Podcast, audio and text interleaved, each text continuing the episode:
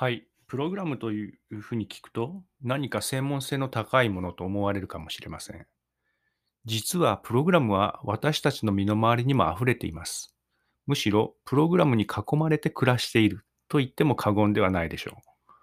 ここでは、私たちの身近にあるプログラムを紹介しつつ、プログラムとは何かということを考えていきます。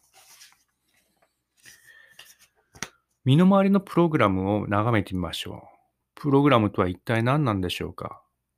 実は、あなたの身の回りでも至るところでプログラムは動作しています。例えば、パソコンはその筆頭であります。パソコンの上で動作する OS や Web ブラウザもプログラムの一種です。ではここであなたの身の回りでプログラムが動作しているものというものを挙げてみてください。家の中だけでなく、家の外のものでも構いません。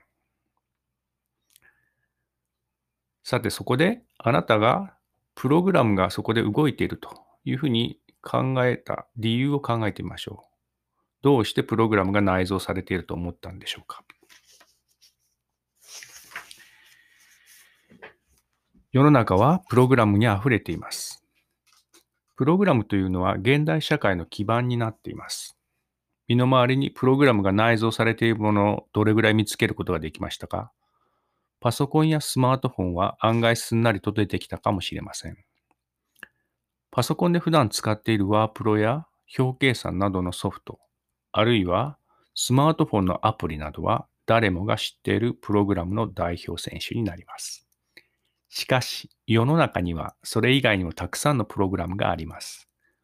ここでは身近なものから意外なものまで、身の回りのコンピューターの内蔵機器と、その中で動くプログラムの一例を挙げていきましょ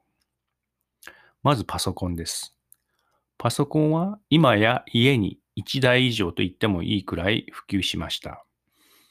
調べ物をしたり、文章を書いたり、計算をしたり、日常生活のありとあらゆることに利用されています。次にスマートフォン、携帯電話を取り上げてみましょう。近年、急速に普及してきたのが携帯電話やスマートフォンです。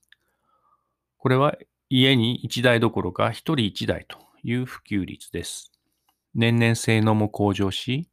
通話やメールに限らず様々な用途に用いられています。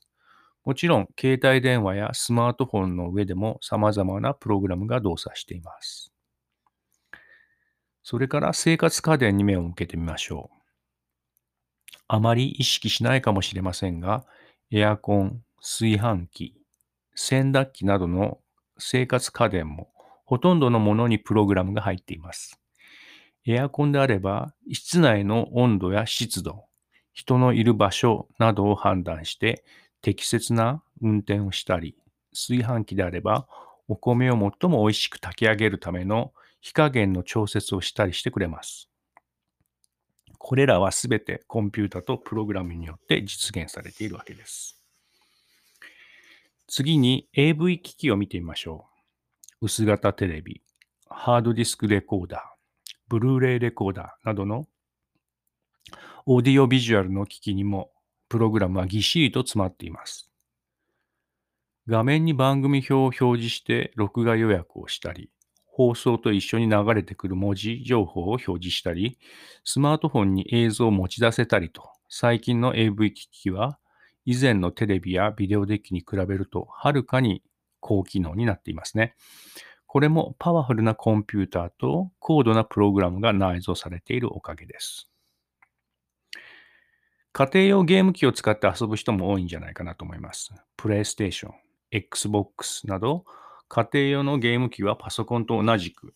利用者がプログラムの存在を意識して利用する機器であります。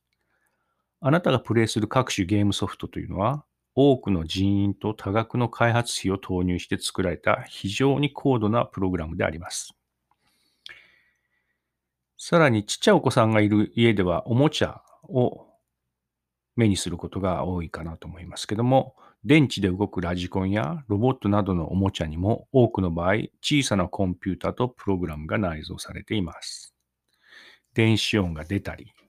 コミカルな動きをしたり、近年のおもちゃは、なかなか巧妙な動作が仕組まれています。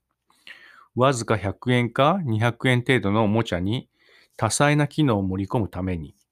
コンピューターとプログラムは不可欠だと言えるでしょう。意外なところでは自動販売機もプログラムが動作しています。例えば、街角のどこにでもある自動販売機など、なかなか高度なコンピュータシステムであります。内部の温度制御に始まって、投入された効果や紙幣の判定などを行う自動販売機の基本機能はプログラムで実現されています。最近の自動販売機には通信モジュールが組み込まれていて、売上を定期的に本部に送信するという機能まであります。これらの動作も当然プログラムが動いてその処理が行われているわけです。さて、あまり日常的に目を向けることはないんですけども、えー、もう少しスケールの大きな、スケールの大きな、え、観点から、インターネットデータセンターというようなものに目を向けてみましょう。パソコンやスマートフォンを持っていると、日常的に Google などの検索エンジンや Amazon などの EC サイトを使っていると思います。では、これらのサービスはどのように提供されているのでしょうか？世界中から絶え間なく集まってくる膨大な処理要求にを瞬時に瞬時にさばいて適切な結果を弾き出しているのもやはりプログラムなのです。このプログラムが動くコンピューターは私たちの想像をはるかに超える大規模なものです。使用されている種々のコンピューターそのものは皆さんが使っているパソコンと大差はありません。ただその台数が桁違いに多いわけです。インターネットデータセンターという巨大な施設にサーバーと呼ばれるコンピューターを数千台から数十万台も配置しています。Google、Amazon、Apple、Microsoft、Facebook といった超巨大企業は世界各地にこのようなインターネットデータセンターを多数保有していて、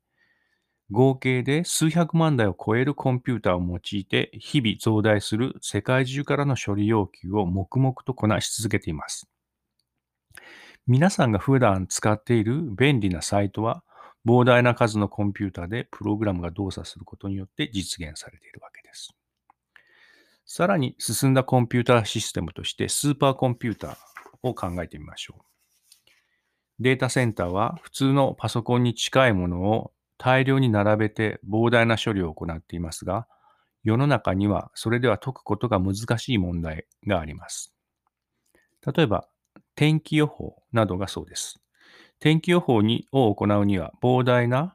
データが高速で処理され、現実的な時間内に結果を出すという必要があります。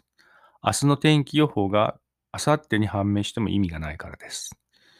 そのためには高速で処理をするための特別な仕組みを導入したコンピューター、そうしたプログラムで動作させる必要があります。それを指してスーパーコンピューターというふうに呼びます。スーパーコンピューターは世界各国で開発競争を行っており、日本も1、2を争う上位につけています。